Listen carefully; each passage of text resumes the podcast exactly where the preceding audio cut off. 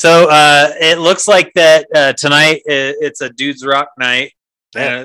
uh, uh, which is appropriate because this is a dudes rock film. It really Uh, is. Three pro tags. Gentlemen, what this party is missing is the civility, the, the, the civilizing nature. of this. Truly, what this party is So so we're out without Holly to this evening. yeah. yeah, We are thoroughly uncivilized for this evening. thoroughly uncivilized for very uh, enlightened film. we may not be able to breathe. Give it 10 to 15 minutes and we'll be talking about yards. And during the few moments that we have left, I want to talk right down to earth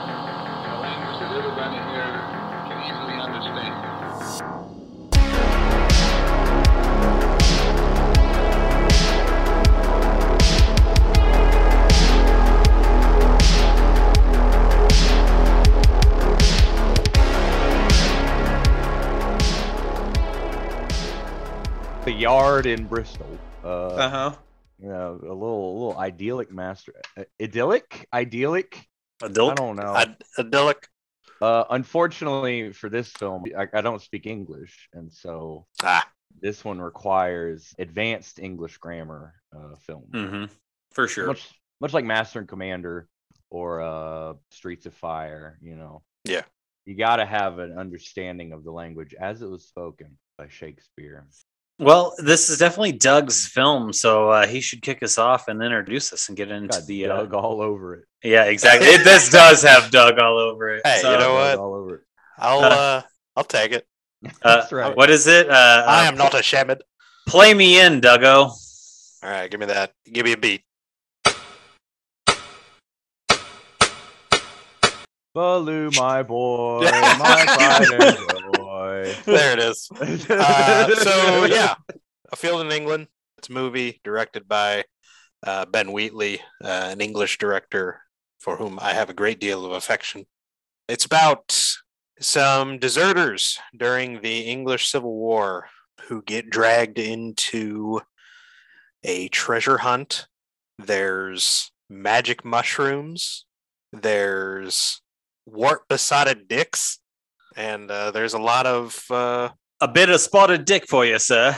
got 'em. Oh, got it. bit of bit of bit of Shakespearean style dialogue with uh, some interesting uh, visual interludes. It's a black and white movie, which is not often seen these days.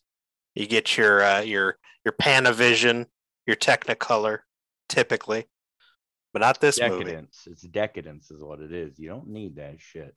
I, Uh, honestly, I, I truly appreciate a well shot black and white film. Now it's just it's just gorgeous. Uh, I watched yesterday a, a girl who walks uh, home alone at night for the first time. The Iranian vampire film. Awesome. Good Awesome. stuff. yeah. It's good shit. Anyway, it, there's kind of a black and white renaissance in the art house sector of film. Yeah. And, Not uh, even in yeah. the art house sector when this movie came out. What was this? 2000 and 2014, I want to say. 2014. Oh my god. I, I thought 2004. Whatever. I don't know what Two- time. 2013 is Anyway, yeah, we're we're was- we're far away from JNCO jeans now, my We got we That's got true. the fucking the artist. Does anyone remember the artist? I remember The Artist. 2011 won the With Academy Jean Dujardin?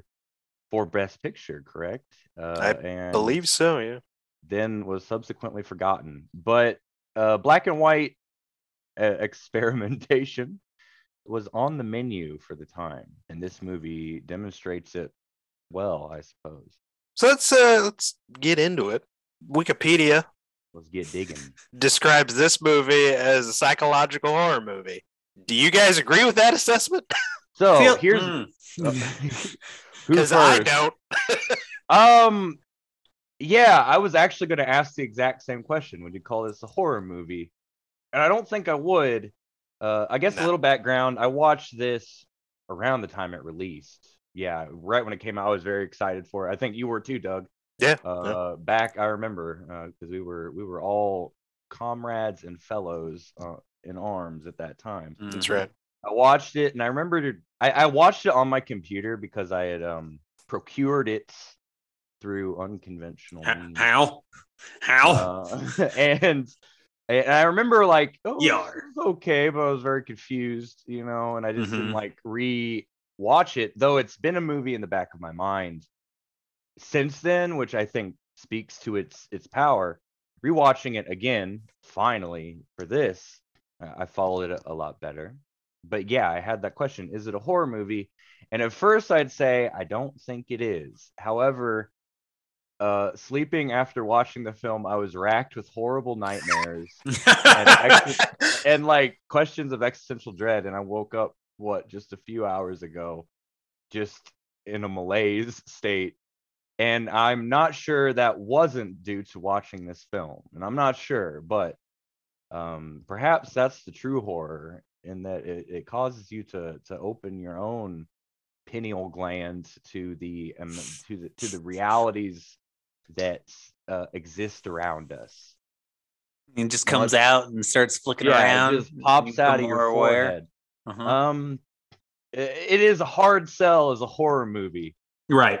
You I, know, I definitely wouldn't consider it as such. I would consider it a psychological drama, but the Mhm.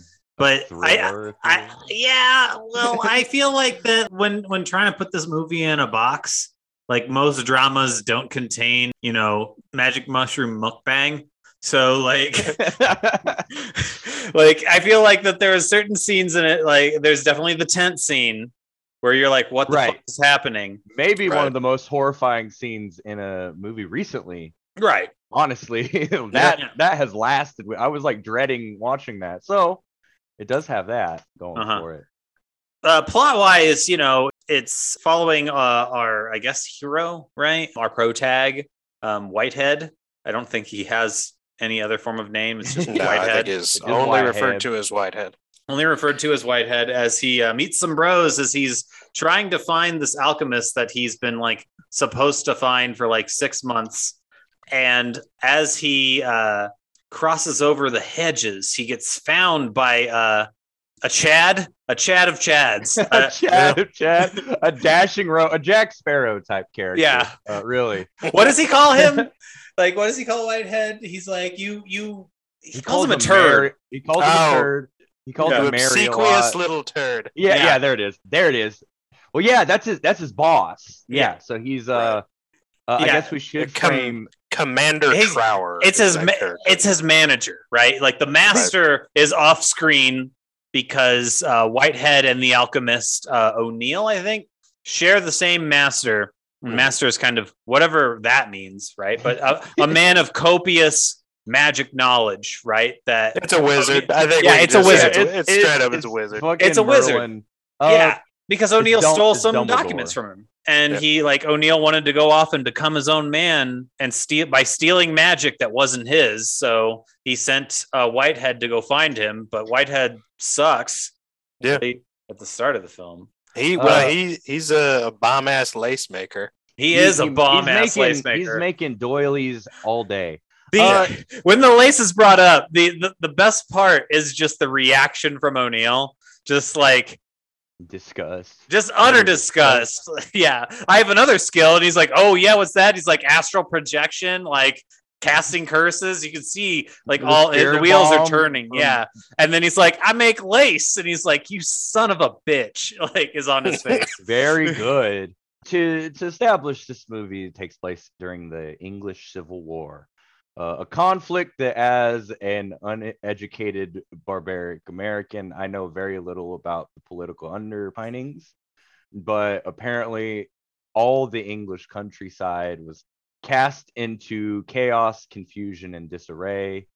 In some sense, um, I was reading an interview with Ben Wheatley about this film uh, for a blog called Quietus, I think. He's talking about that this period in English history is sort of the birth of the modern the modern era, right?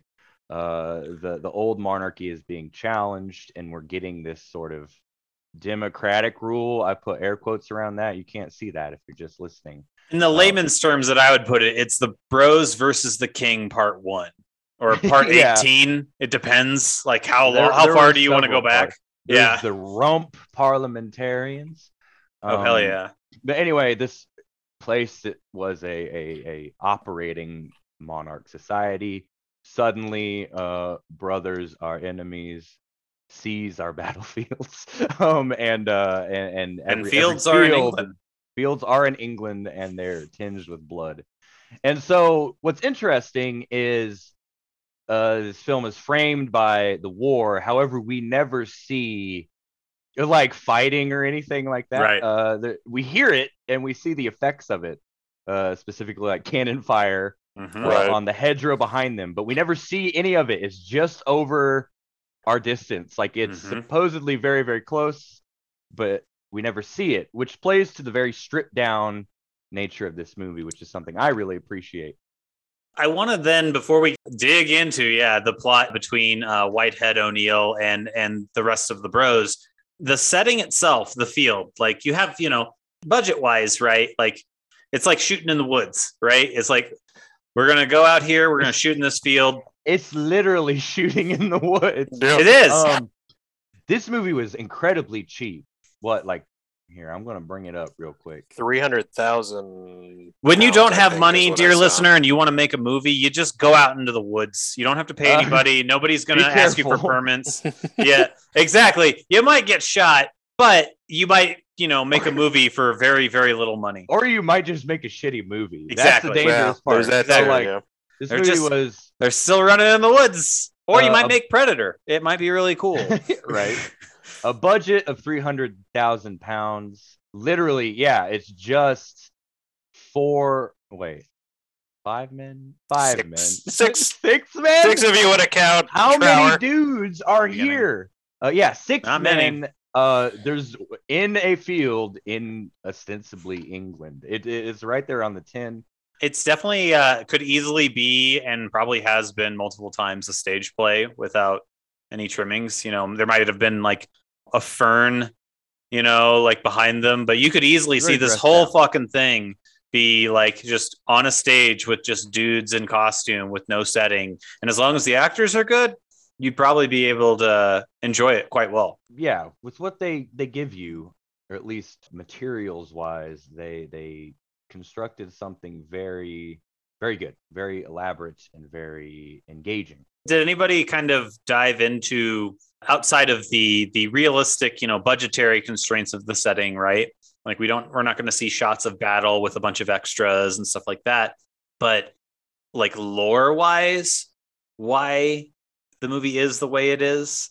Because the movie uh is, while it's set in a historical backdrop right there's like history half of the movie is like history the other half of the movie is magic and that's the other reason why i like it it's magic yeah, there's a good It's- magic in it. there's a lot of magic in it and and it's like old school like british magic right You're talking that John Dee shit. i Uh-huh. like i like it, british magic in right well look, i say british look. because we got an irishman in here it's not all just uh, the english That's correct. That's correct. Well, I'm saying, yeah, you know, we, we tend to forget that that Great Britain is the originator of magic. They Right. invented magic. Uh, Merlin, Harry Potter. The- yeah, Uh, all magic comes from there. But we're talking, yeah, like the, the ancient weird runes right um, and, Bear and divine mind- auguries. When we say magic, we are saying it with a K at the With a end. K, baby. That's right. Uh, we're saying demon, D A E, is getting wacky Mhm. with it. Well, uh, the reason I bring it all up, and I think it's a good point to start bringing it up, uh, the magic early. I wanted to look into like a few other interpretations of what this what this means, and one of the things that I found out, you know, because I read a little bit on British like folklore, a little British magic, and hedges are kind of known to mark spaces between man-made world and out there where all the fairies and all of the magic with a K. So when Whitehead at the beginning of the film comes through the hedge and we never see another person from the other world, the real world, and he has to Uh-oh. leave. The field itself could easily be like a, a space between worlds where they're all just kind of stuck. And so you have like the budgetary constraints of why this is happening, but there's also like plot wise, magic wise, like a reason why these characters are isolated and why a bunch of crazy shit happens. And it's because they're not really in England anymore. Uh, you know, sure, Are you There- saying this is also an isekai?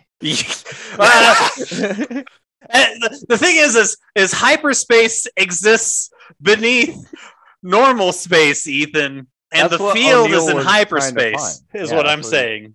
I gotcha. I think there is something very ethereal about the field. And I think a big part of that is just how mundane the field actually is. Like, there are relatively few special effects in this movie. Mhm. and even then it's it's it's practical effects it's uh, uh a couple of things where dudes are getting shot in the face with pistols and you got to have the effects for that that's about it um there's no there's definitely no computer generated probably rented some big ass fans though. It had Oh, yeah. some had some good Yeah, wind in it's a this film. that's right It's a good point. It it is like I would I would dare to say a boring location. Indeed, this is a movie where if you were that guy trying to like explain a movie to Holly at a party, uh, sorry that you're not here, Holly. Uh, uh, and you you were trying to explain this movie and how fucking cool it is and how you should watch it, it would probably sound incredibly boring yes. right? Like in description, it sounds incredibly boring without seeing the trailer or anything like that. And that, to me, I think the first time I watched that, that sort of took me out of it. It's like I'm just watching Some six dudes in a men, field. six men in a field, uh, speaking in language that I don't quite understand all of the time, with lots of loud noises behind them. But here, I do see it sort of distorting your own perception, and you see like how in this place uh, over the hedgerow, um, time starts to break down, and and and Mhm. space and meaning start to break down. You know, at the beginning, when our party is assembled, the. Incipient quest that they go on is that one man says, "Oh, I know of an ale house nearby. Let's all go chill out there and figure out what happens Let's- next." Let's get fucking drunk, bros. All right, let's go. And so they just walk, Mhm. but to some extent, you feel like they haven't traveled any distance at all, right? that you just see the, you see them walking, but it doesn't really feel like they're going anywhere. And of course, it's like, oh, where's this ale house? Oh, oh, just over yonder, It's over there. Uh, and it's always over there. Uh, and out. also, every structure, every man-made thing that they run into has been brought there previously by O'Neill. right, yeah or or had just been there, right? Um, yeah, they Mhm. do. They come across like one camp. Uh, Mhm. it's not the main camp. Then there's that post, of course, Mhm. that the classic post. But yeah, you just really get this feeling. Um, and of course, as the movie progresses and things get a little wackier, it becomes even more and more muddled. Of like, okay, where are we? When are we? What what are we? The ultimate question. Even the characters start to forget it is a place where time and space and and our under our mundane physic understanding of nature and the cosmos breaks down. Zik. Yeah, the, I lo- the orderly P- world of God. PH. that's right the Um, orderly world world of God is so so there, this cast isn't big. This isn't Lost in Space, right? You know, yeah, Right. it's not a star-studded. Oh well, there are some some British legends. there Uh, are. But uh, Doug, introduce us to our to our bros and to our um, you know, an- antags, right? Yeah. Like, what's going on? So, uh, as mentioned earlier, our, our protagonist here is Whitehead, played by Reece Shearsmith, who is in, uh, if you've seen Spaced, the Edgar Wright classic sitcom, Mhm. uh, he's in a, an episode of that. Uh, same with Michael Smiley, who plays our villain O'Neill. Michael Smiley was in a uh, a couple of episodes of Spaced as well. The character that we are introduced, or not really introduced to for very long, the uh, the commander that calls Whitehead an obsequious little turd, which gets me every every time I hear it. He is probably best known to those who have seen uh, either the show The Mighty Boosh or yes. a very yeah, specific clip yeah. from it. Uh, That's you've where seen that, boy from. that that old Gregg sketch hmm on YouTube, he's uh, well, he's not Gregg, he's the other one. He's the guy being tormented by. That's right. But yeah, it's uh, it's a, s- a small cast, and uh, the other actors I'm not familiar with. Peter Ferdinando plays uh, Jacob, who's kind of this rough and tumble soldier type. He's got a lot of bodily issues. To deal with. yeah, he's real sick. He He's- basically has every disease but the plague, right? Yeah. Is what Whitehead says. right, right. The, the plague and and witchcraft, Right. black magicry. Uh, That's that's the aforementioned uh, Jack Sparrow character. He's the Joker wild card. Right. He just wants to drink and and and meet a kindly woman, that, you know. But also, yeah, he's beset by plague. Um, there's a scene involving him shitting and or trying to shit. I think. He's, I think he's trying. to- also very discomforting. Bad day for him. yeah, Yeah. a real bad day for him. We also have uh, the character of Friend, played by Richard Glover. Friend is uh, frequently described, uh, usually by Jacob, uh, as being soft-headed, Is a witless idiot. Right. Mhm. He's a kind idiot. You know, but he's he's good at pushing pike. I believe is what, what he's complimented for doing. I bet Yeah. he fucking is. Good at Jesus. pushing Pike, dude. And yeah, then, he, uh, is, he, he is an idiot. Let's make it clear. And then we have uh, Cutler, who is, uh, we believe at the beginning to be just another random soldier. Turns out he's actually under the employ of O'Neill. He's O'Neill's man. He's O'Neill's lackey. And Cutler is the one who brings the rest of the deserters out into the titular field to En route to the alehouse that he promises. He's Right. the one that is leading them, ostensibly. So yeah, that is that is our cast. That is the entirety of the cast of the movie. And we're off, right? Like they're Yeah, walking. the races. They're walking and they're walking, and then eventually They're- uh, they find some mushrooms, and it's time to stop and eat. It's time And- to stop and eat. a cutler uh, is very insistent on on feeding everybody Hey man, eat this soup. A- and whitehead is like nah man i'm fasting i won't break my oath because i'm, I'm cool like that i don't got much else i just got this oath We should say, yeah. So uh, Whitehead is very much from the beginning of the movie. He is virgin mindset. He is uh, self-described a coward. Um, he is sent on a task that we're not informed of yet, but he is constantly get, feeling guilty that he is failing in his task. Because he Uh, is. He is, yeah, he is. he's been six away. months whitehead Whitehead! he is he's a man of he's a learned man but not a ruler right he is he's he's weak um we might say that he is he's a nerd that never left college Yeah. that's, that's yeah where he's exactly at he's he's a Yeah. he's a maester he's a game of thrones ma- like always a Mhm. slave i think is the idea they're like uh you know there's some issues of class here and that he is issues of class uh but he, he is our he is our like educated elite here. He's he's the most edu- he's probably the only one of this group that can read. Um and he that all he does is spend his time reading, but uh as a, a theme that sort of breaks out later on in the movie, he is always a slave. He is always talking about his master um Right. and his master's wishes. He cannot do things for himself. And I guess we should also say he's not just a scholar, he is clearly established to be an alchemist himself. Yeah, an a- astrologer, an yeah. astrologer, div- diviner, Yeah. um, and a good good Christian soul. Uh, Mhm. Which is why he is fasting when he is offered a stew of curious mushrooms Mhm. plucked from the field. and then uh, since he's the only one that doesn't eat that and doesn't start hallucinating he he isn't suggestible like the others and it takes a little bit of a little bit of time in a in a, in a certain tent to get him to oh no! get him to get on board but uh, they after ingesting the mushrooms Yeah. Cutler leads them to a post with a giant ass rope, and it's a Yeah. post with yeah, with like with like some dudes on it, like carved Yeah. in it, and you're like, it, they're like tug on this this rope, and everybody's Pull like, this. okay.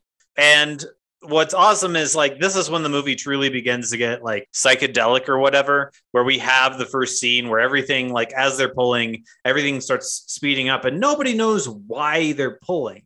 And then, like, suddenly, as everything starts spinning and everybody's like yelling and like exerting all their manly strength, when like spittle's running out of people's mouths and stuff, Good Pretty stuff. Good shit. Pretty hot. Uh, Pretty all of a sudden, we had it go w- without the pop. All of a sudden, there's a sudden stop, and then we got you know a man in his underwear on the ground.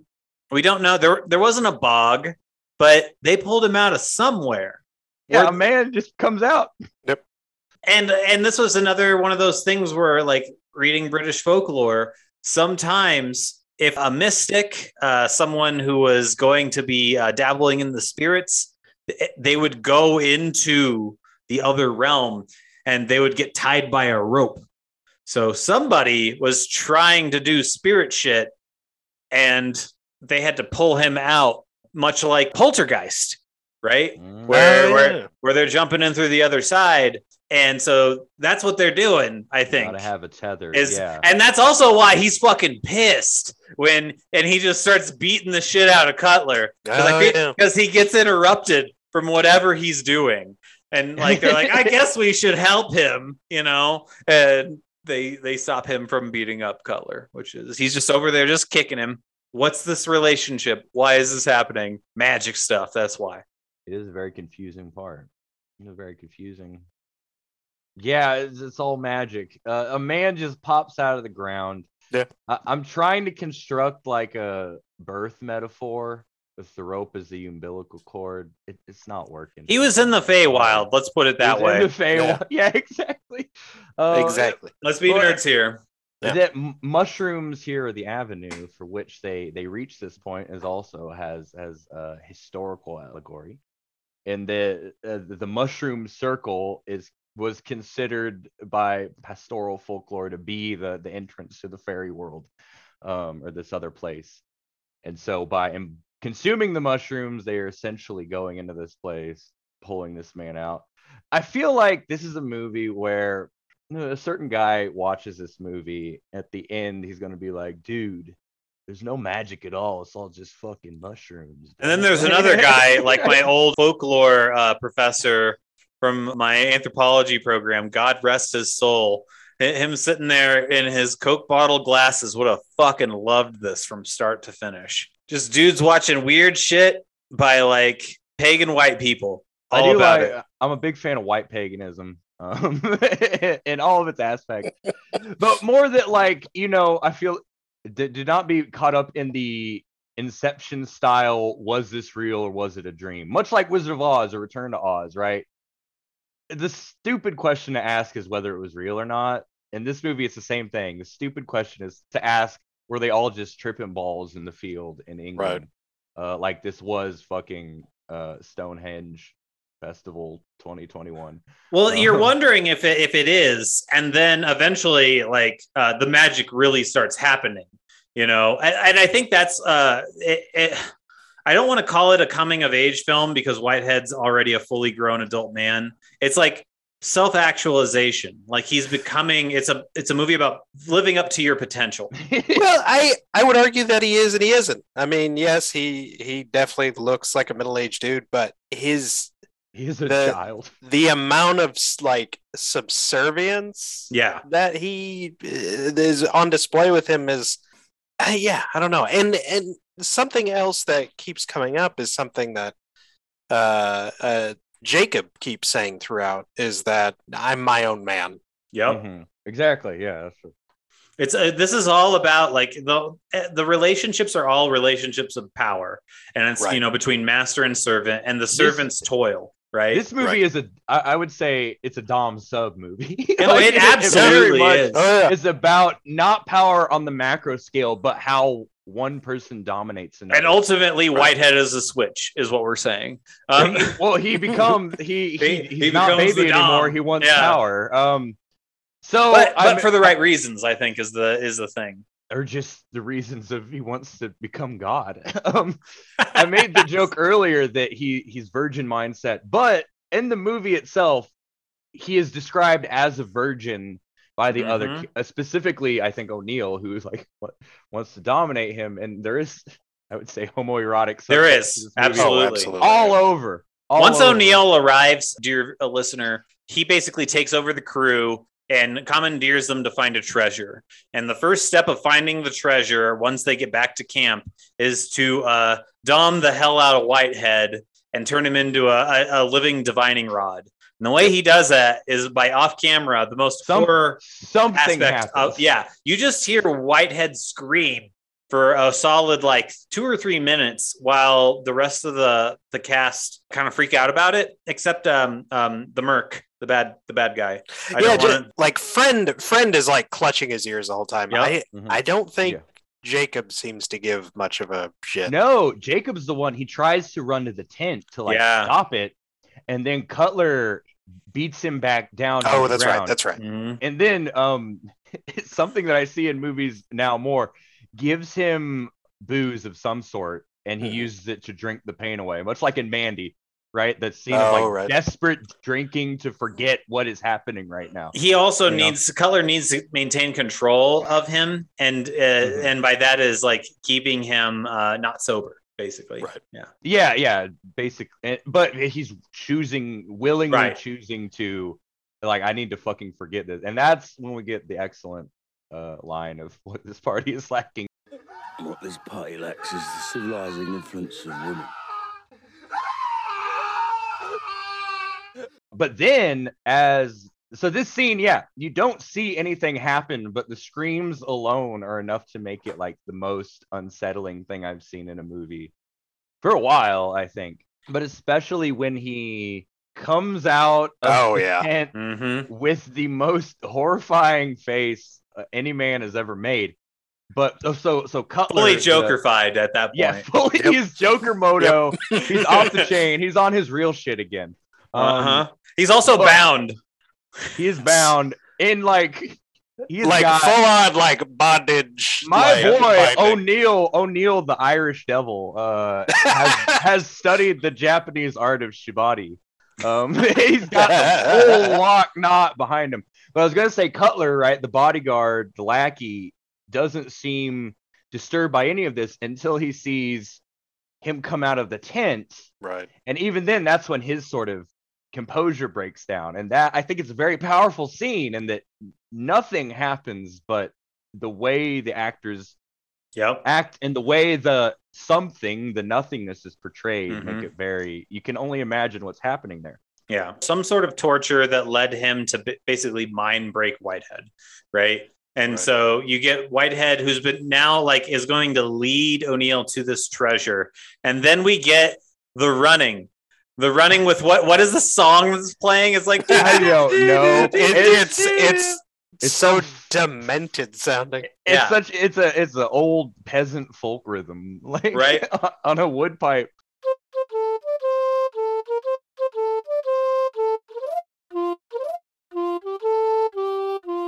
and uh, where he leads them is uh, where they uh, need to dig a hole, and they and they gotta start digging, man.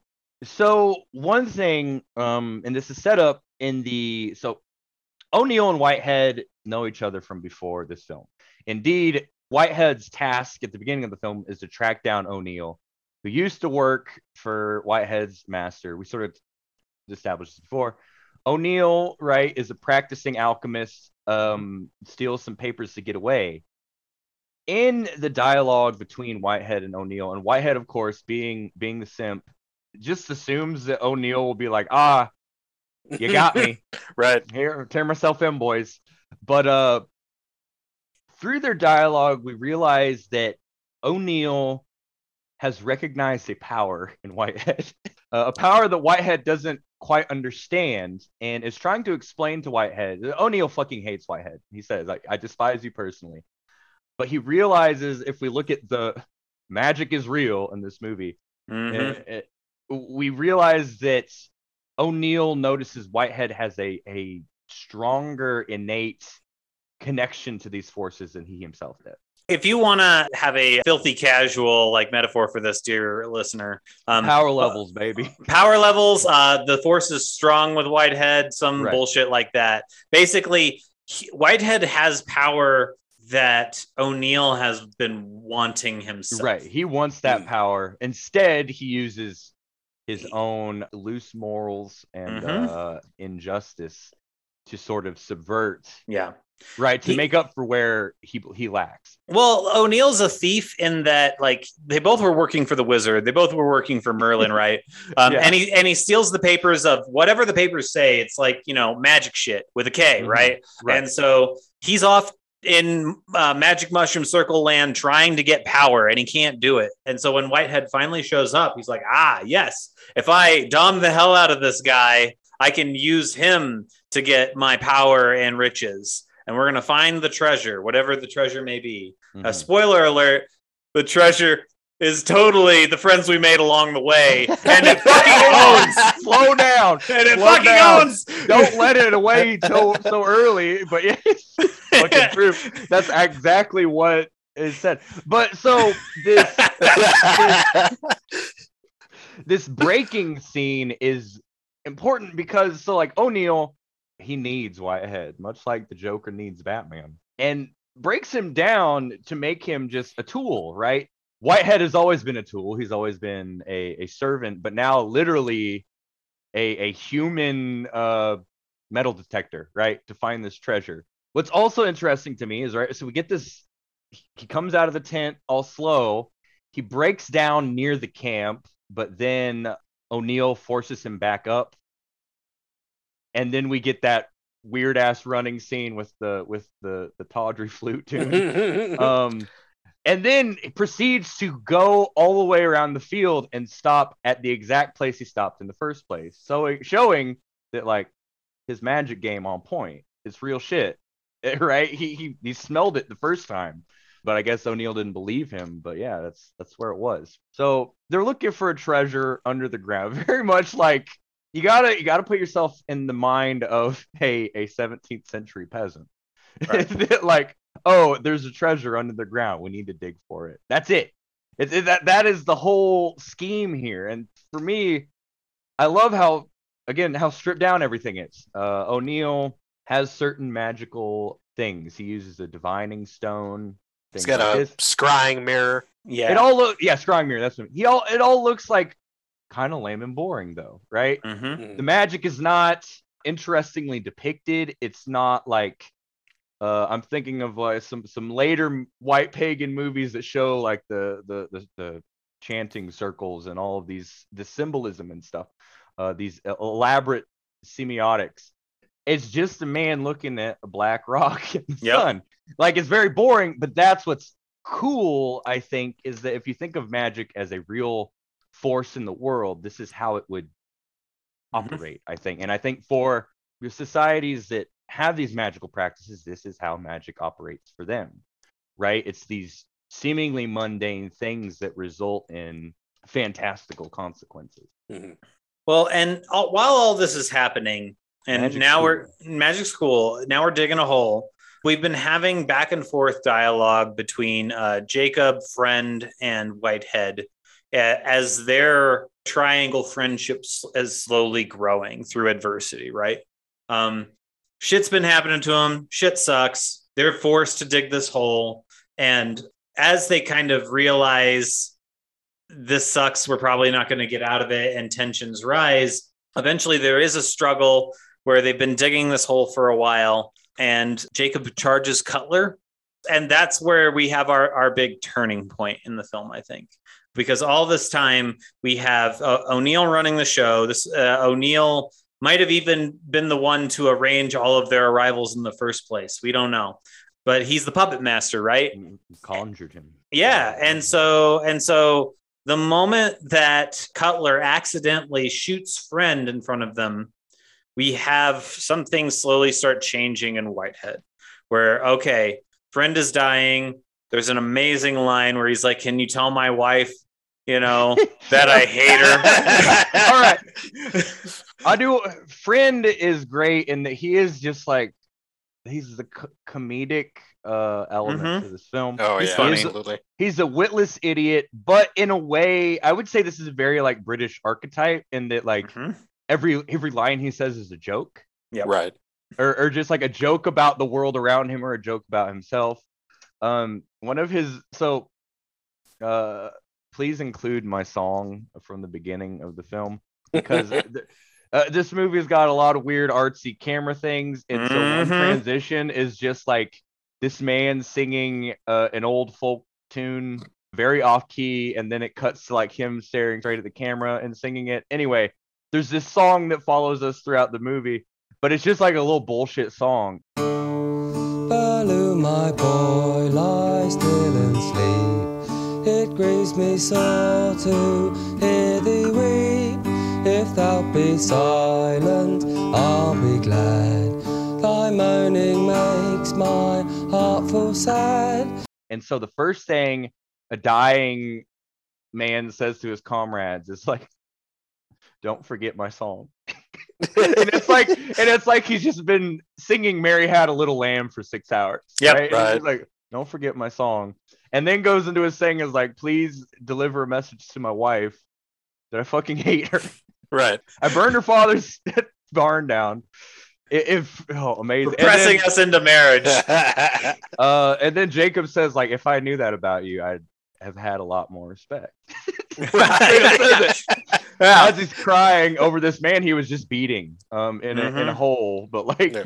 this is what you got, you know? Mm-hmm. and if I recall, they're all covered in piss at this point. Because, Yeah, yeah. Cutler's been pee-peeing on him. yeah. And then I think the, the shooting was an accident, I believe. Right. Yep, Because was. Cutler was peeing on them with pistol in hand for whatever Right next to his dick. reason. Yeah, right? You know, why not? Again, it's all about domination Yep. and submission in a very like vulgar form. Yep. these men are like laid out in the suffering and the men who have power over them just do cruel things to them Right. because they can right because Yep. they have the power they have the authority in this relationship As Whitehead puts our, our, our buddy friend to rest and says a prayer for him, we, we start seeing a turn, Doug. Tell us uh tell us about uh Whitehead's turn here. Well, turn he gets he, he he does. He he taps into he taps into the uh the magic of nature. The real shit. That's right. He starts scarfing down mushrooms in a field just out of nowhere. He was He- he's fasting up until this point. Yeah, too, well, which yeah, great. that's a good point. So maybe he was just hungry.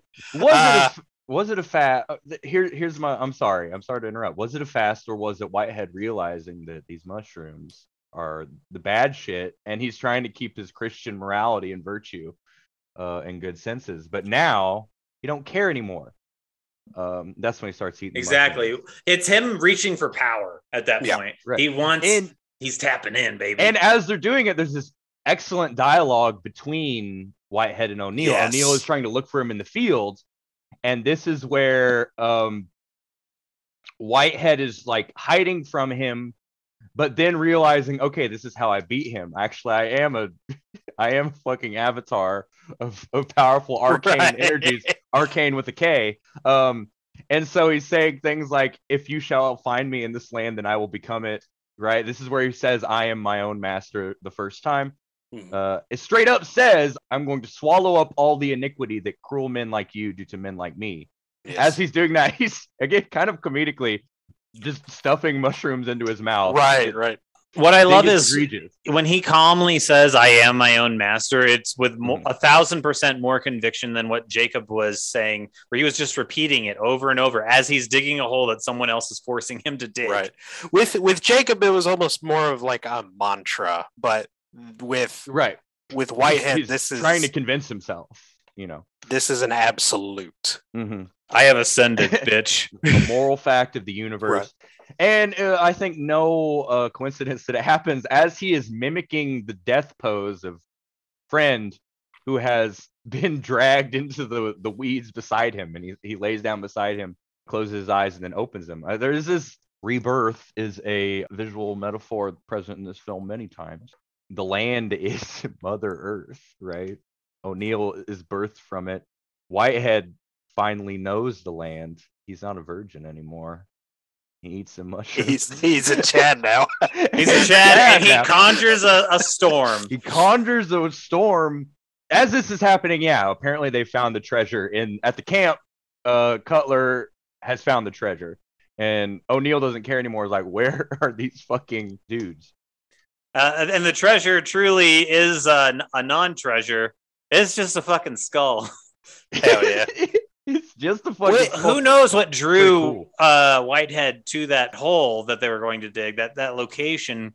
But it's a nice little metaphor uh, there too for like if you're just in it for the in, in it for the money, you're just in it for death, baby. Like you, you- you're just plotting your own demise. Well, you get the sense too that O'Neill doesn't quite quite believe that there's something there until something is ostensibly revealed. Because then he has a line where he says something like, "I could be, I could be digging up treasure with him all throughout the countryside." Right? Like, oh, I have I have a resource that works now, right? Mhm. But at that time, this is when Whitehead is realizing he's his own master. And he realizes he needs a mush. He needs his pineal gland stimulated. That's right. Um, and, and at the high point of his power in the film, I would say um, power, but not like you know who he is yet. He meets up with uh with his with his bro Jacob, and Jacob's like, uh, "We need to we need to take care of biz if we're gonna get out of here." And he's like, "No, I got this." And he starts doing like uh, ancient magic mutterings, and uh, those mutterings just cause O'Neill to just just fucking croak Cutler in front of everybody. Uh, yeah, right. repeating the line that um, O'Neill said when he like forced uh, some alcohol down his throat, uh, "Let the devil inside," and then Open he up just and let the devil inside. Open And up, let the devil inside. shoots uh, Cutler in the face, uh, in the mouth, actually, Right in the with a- mouth. yeah, yeah, yeah. And Which um, mhm. Totally, totally adds to the homoeroticism. Oh yeah, exactly absolutely. right. So yeah, Whitehead's transformation first is reflected on the land. Uh, he conjures a demon wind uh, to to to buffet his foes and himself. It also uh, uh, breaks the movie we're watching itself. Um, I believe Mhm. it's before this where we get the.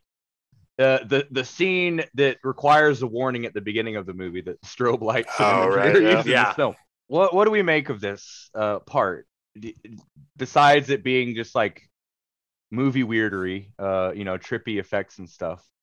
If if you had to if you had to assign a a theme to it, what would it be? Uh, uh, it's Whitehead mainlining the Feywild at that point. Right? yeah, Seeing basically.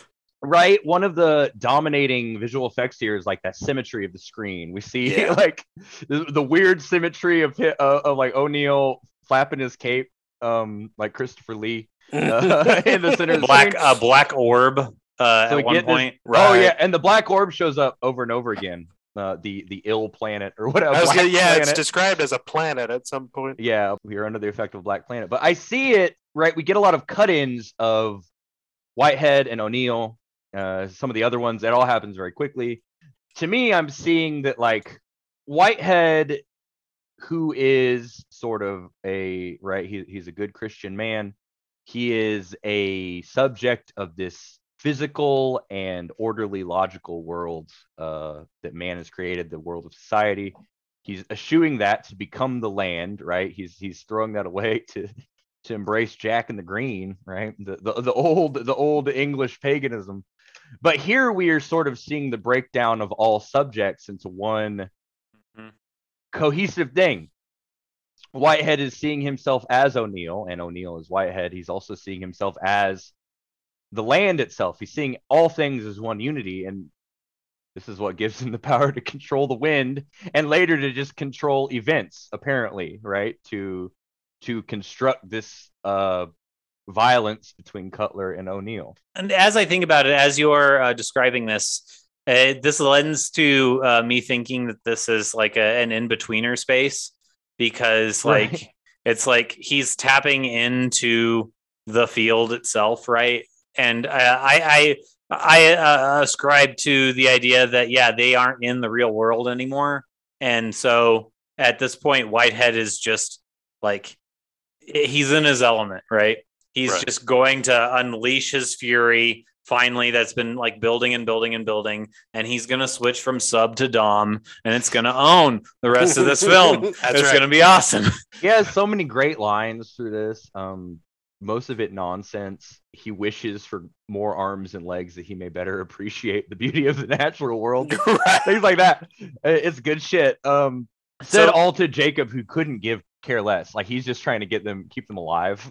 Jacob's the fighter in the party. Like Yeah. he- goddamn he's, go- he's going soldier mode uh, for everybody. Uh, so Cutler's dead, and now it's just uh, our boys versus uh, O'Neill at this point, and uh, all pretense is gone. It- it- it's gonna be uh, it's gonna be a fight. It, it's an old shootout, really. This Oh, movie has shootout. Oh, movie has okay, a corral. lot, a lot of Western elements. Actually, this could Yeah. very well be a cowboy movie.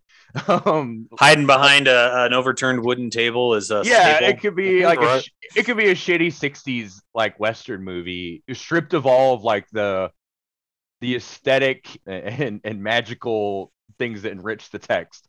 The plot itself could just be a Western, but you do really have that man versus nature, but then man becomes nature uh, element to Man, it. man eats nature. I bring that up because it does come down to a very classic shootout of like they're hiding behind a table. Right. But we're we're in my favorite period, which is the period of matchlock firearm uh, and black powder, which we get very loving details of these of, of, of blowing the pan out, things like that. Reloading these sons of bitches takes like a minute. Mhm. They just Oh, they yeah. just let O'Neill do that Yep, over and over again. they does really have- do. Though he does have multiple arms. He has multiple handguns. yeah, so like- he's Right. got a he's got like what two or three shots in a row, and Jacob, being the fighter of the party, is like running around getting guns. He's getting prepped. Yeah, they're they're taking guns cover, and then in a scene that I truly love, friends just there. Yeah. Yeah. Uh, they don't know where O'Neill doesn't know where they are. He d- doesn't know where they are until a guy just comes back from the dead without Yep. any. Your boy shows up. Uh, and and shouts they're over here, and then is real sad when they're mad at him because of it. It's like he didn't know that they were fighting.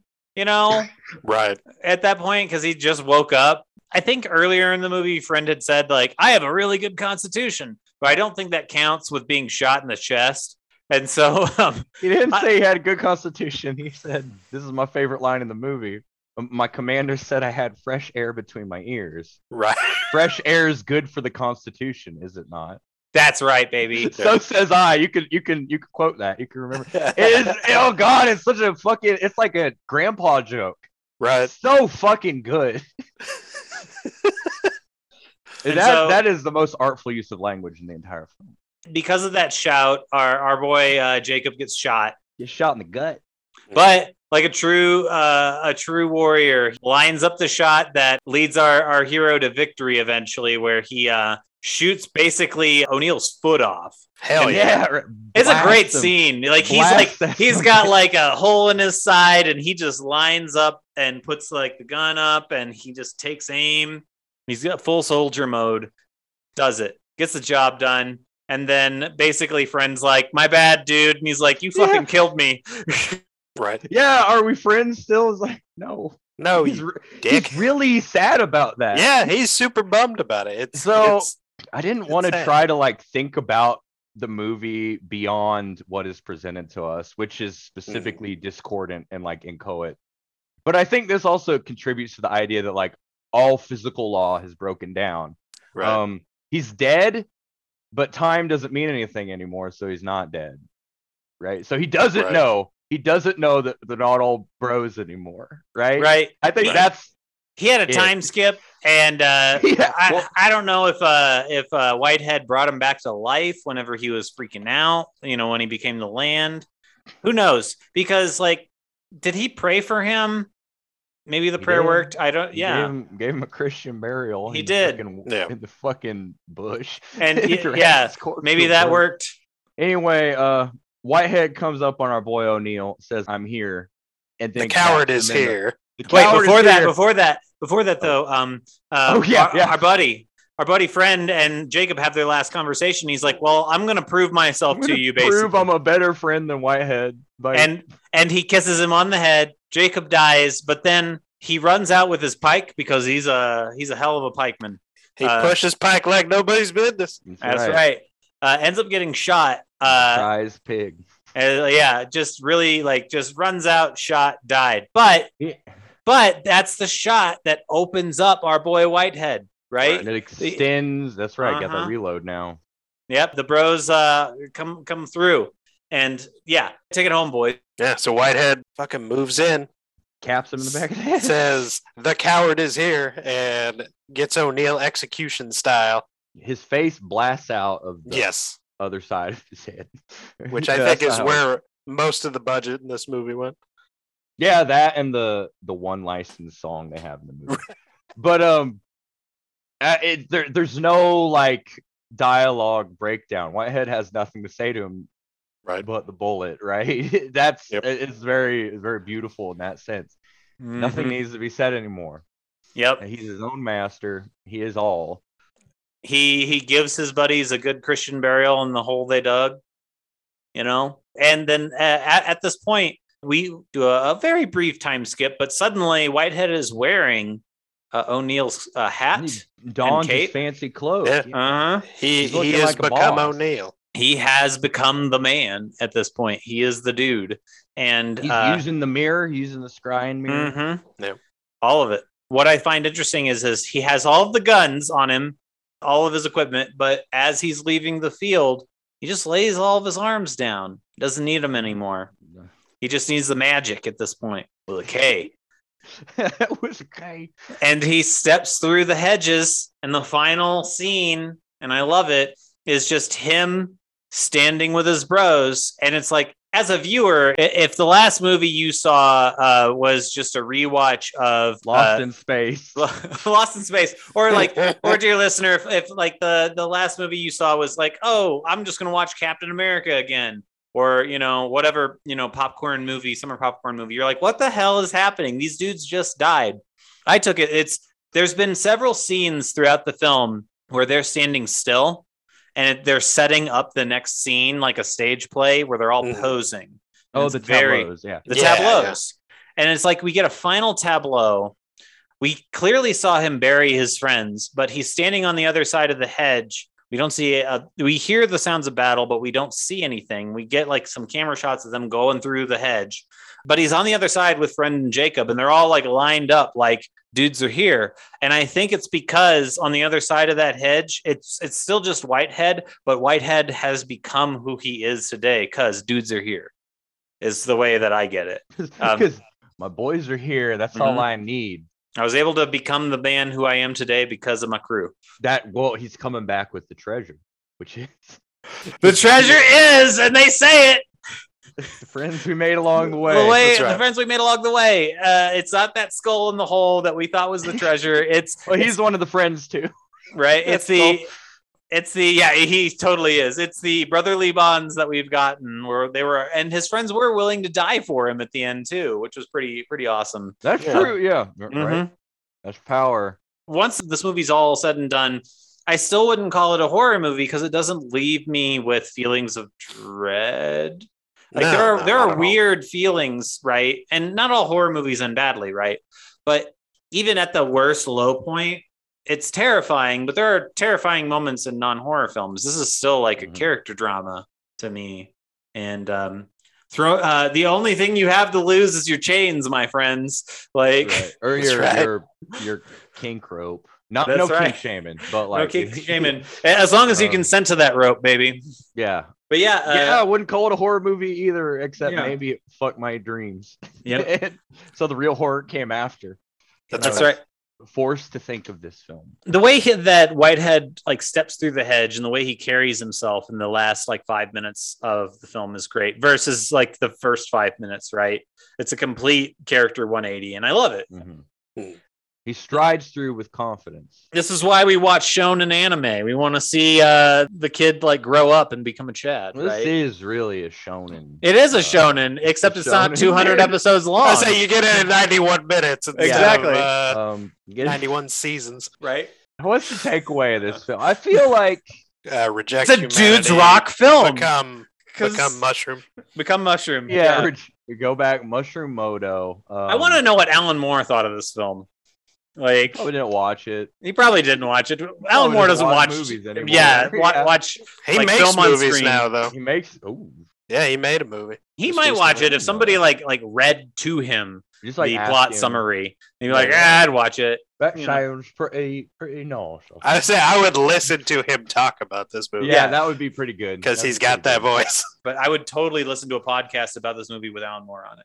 I feel like I don't know. I don't know enough about sort of the whole milieu to make a explicit statement, but that this movie, you know, older, older, 2014, not that old, a lot less old than I thought, but that it has inspired a lot of more recent movies and movies I would specifically call the Mhm. the A24 Exactly. This feels like an A24 film. they're all quote unquote horror movies. Some of them are specifically horror movies. Mhm. You know, Yep. The Witch is a horror movie. Midsommar is a horror movie. Uh, Green Knight is not a horror movie. No, it's not. Um, but all of these movies, I'd say, at least for me, thinking back to like, you know, experimental cinema has been around forever, especially in the 50s, 60s. We have a lot of these trippy nonsense movies where things just happen. Of course, that's 2001 A Space Odyssey. Half of that movie is just a, a light and magic show. Um, but we sort of got rid of that for a while. This movie is sort of a revival of that thing, especially in the horror genre, quote Right. unquote horror. But I feel like we see what I'm trying to say is we see a lot of this movie in movies made today. I think a lot of directors saw this hmm and were like, damn. It was very well received by people who enjoy film, right? And Yeah, it was critically Well they don't go to see movies; they Yeah. enjoy film. Nobody watched it. but Nobody watched it. Unfortunately. Unless- Yeah, except don't- you. don't look at that- don't Except you after sailing the high seas on your laptop, and you're That's like, right. Well, I don't know what this is about. I didn't pay for it. Mhm. Unfortunately, and not many people did. But one thing we talked about the still tableaus introducing the scene where it's all like the actors posing as if they were in a period picture. Yeah. yeah, like if they were posing for a painting or A something Renaissance like that. painting or something with the hand signs we're all familiar. I want to see a stage play of this. Right. Like I really do, with them with folks in costume, with some Right. good acting. And I'm not like big into like going to theater, but I would enjoy this. I feel like as Well, like- play. so things like but the, like the tableaus Mm-hmm. that's the thing that it, that these A24 movies do now all the time. Yeah, Mhm. Except they do it with like they'll do oh we're going to make a Renaissance painting of this scene. Right. going to show it because it's cerebral, right? Right. That's right. makes you It's stop and representing think. of art and culture. Uh, and uh, you you who watch these movies, I love all these movies. I love the A24 movies, but I do see them as like becoming more and more pretentious. They are. Um, they are pretentious. I like pretentious they're is pretentious. fine though. I think like pretentious has this like I mean it is a, a negative word, but at the same time like giving a shit about about trying to push art forward, you know, Mhm. and you know make something that people think about, even if it comes out badly. At least you're trying to make something thoughtful. And Right. so I really appreciate anybody that puts in the effort, and I appreciate companies that are willing to throw the budget at films that you know won't make the masses go, oh yeah, more. He said more a bunch, and there were more lasers. That was really good. That was awesome. Uh, are you talking? Uh, that's the lighthouse, clearly. Clearly, the Right. lighthouse, and not, the and not the Lighthouse, Last Jedi. but I think when if you go back and watch this movie, you're seeing sort of like the proto witch, the proto the witch, the proto lighthouse, the Proto Baggins. fuck, proto hereditary. Um, yeah, Um, it's all there, all there in this movie. the thing the thing is is like i've watched enough film I, I i consider myself a movie buff at this point where like i, I enjoy watching movies and i've seen the stereotypical summer popcorn film. It's been made a hundred times it's going to keep being made right? You know uh, the hero's journey over and over and over. It's to say and because of that and and because of like you know the traditional horror movie like the jump scare films you know the your paranormal activities uh the sequels any horror sequel uh horror originals even paranormal activity one was good. I'll, I'll caveat that.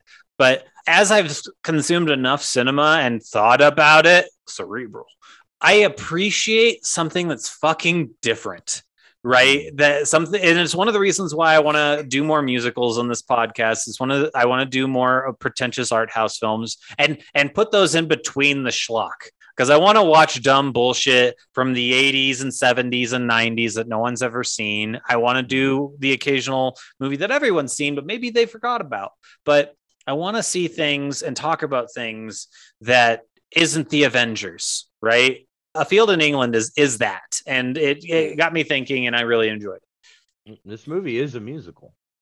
It is. It is. It just has the one Baloo. song. Baloo, my boy. all the all the different remixes of Baloo, my boy. Yeah, it's just Right. got the one song, but it's there, much like the Wicker Man. Um, What? fucking I, fucking O'Neill is even humming that song. Yes, he is! He's trying to reload his pistol the last time. He's trying to before get he what was uh, what was the rest of that fucking fucking murked. song? Doesn't matter. I don't know, but um, this But- movie Yeah. does call back to, yeah, it is something different. I'd say Folklore. it's something for what it at the time it was new, right? Yeah. This is something very new and maybe a little before its time. Mhm. Uh, maybe that's why Well, people were avant-garde. very afraid of it. Yeah, very like confused by it, and What? they didn't watch it because it Give sounds me, boring. give me, give me outset. good monologues at this point. You know, give me good cinematography. Well, and I, I think a lot of the uniqueness with the movie too, it's it's something that is characteristic of most of Ben Wheatley's movies. I think the movie he did before this, uh, Kill List, I highly recommend, but it's also a bleak fucking Oh yeah, movie. it's Mm. fucking yeah. That's a dark one. it's so bleak but it's it's another one of these movies where because at the beginning of this episode we asked the question is this a psychological horror movie as wikipedia calls it and i think we have kind of come to the conclusion that this movie kind of defies a Defies genre, genre. much like much like the Holy Mountain. It defies That's the right. of genre. That's right. Uh, and I think that is true of his other movies. It's definitely true of Kill List. Yeah, yeah, yeah. Kill List is it's a horror movie. It's a crime drama thriller. It's a family drama. Like there's so many different aspects to it. Sightseers was before this too, like the the Yeah. quirky romance between a, a wife and a man who's realizing he's a serial killer. Right, right. It's a It's like- comedy. It's a road movie. It's Funny, but Yeah, yeah, it's very weird. So yeah. Uh, I guess what I'm trying to say here is uh, I love Ben Wheatley. He's a good man. and he's going to be directing the Meg 2. Awesome. Good. Well, he just came out with a movie. I don't know if anyone. What is it called? It's like Above Earth or something. What has been? Oh, uh, in in the Earth, I think. in the Earth, maybe. Have any of you seen it? I haven't watched it yet. It, it is apparently also a movie about people who go into the woods and mushrooms are involved. I don't know anything besides that. Yeah, Um, so I'm very curious to like, and it takes place in like modern times. I feel like Uh, uh, he has uh, had some experiences. I, Um, again, I was reading an interview, and the interviewer is very coyly like, "I don't want to make any uh any assumptions about your personal knowledge," but Ben Wheatley just like goes on a tangent about what it's like to be tripping on hallucinogens and how he's Awesome. trying to replicate that in the movie. awesome. right. you know, yeah, this is very clearly like drawn from his own experience. I'm just I'm just appreciative that this movie got me to resub to Shudder, and now I'm watching The Last Drive-In uh, with uh, Joe Bob Briggs at this point, Hell yeah. Hell yeah. and just and and just going through horror movies and throwing those on in the evening. I just watched Elvira, Mistress of the Dark. Hell yeah! Are we are we are we finished? Are we I think at this point, you know, uh, uh, well, let's uh, uh, have a final thought, like because uh, uh, running off is always odd. Um, a field in England. Uh, it's Oh. a field between this world and the next, Well, we start where we began with with a dude Oh, coming there's through a hedge. Boy. If you like, if you like uh, wizards, Shakespearean language, cool hats and uh, cool firearm. Uh, anti-Irishman jokes. This Oof. is a movie you should make your girlfriend watch. Not make, but like it, You know, bring it like up for movie night. You know, Yeah, like, yeah. This is a cool. more than once. Uh, you- you know, like you gotta like you gotta plant the seeds, right? And then a really good pairing with this is uh, uh over the garden wall. Hey, Cartoon there you Network, go. You know, Same idea, right? Yeah. Same idea. yeah, Yeah. liminal Shit. space. You're It right. really, it really truly is. Which I also watched uh, because I wanted to begin that fall season. It is. It is a, a quintessential. There's less mushroom program. eating in Over the Garden Wall, but there are more rock facts, which fucking own. You know, the spooking season's coming. You got to stimulate your pineal Mhm. gland. Watch a lot of the, the the weird early British horror films Mhm. that this movie reminds me of. The Mhm. Witch Witchfinder General. Oh Yeah. boy. Uh, Watch some of the. Italian horror films like Blood. Pieces, Blood on Satan's Claw. Evil Speak, Evil Speak. Evil Speak. Uh, Tarantula. Um, yeah, The Wicker Man. Wicker A Man. Great, great movie. A musical. Pa- and to Um, pair oh, with yeah, that, absolutely. with that, uh, also The Wicker Man, also a great movie, but for different reasons. Nicolas Cage. Yeah, both of them. Mhm. So just you know, yeah, think of it's harvest season, so you got to Mhm. put yourself in the harvest mindset, and by That's that I mean dread. Excellent. Sing us out, Doug. Baloo, my boy. That's I My pride and joy. Bye. I could remember the rest. Baloo, Baloo. Baloo. Just say Baloo and over. Baloo, Baloo. Baloo, baloo, baloo,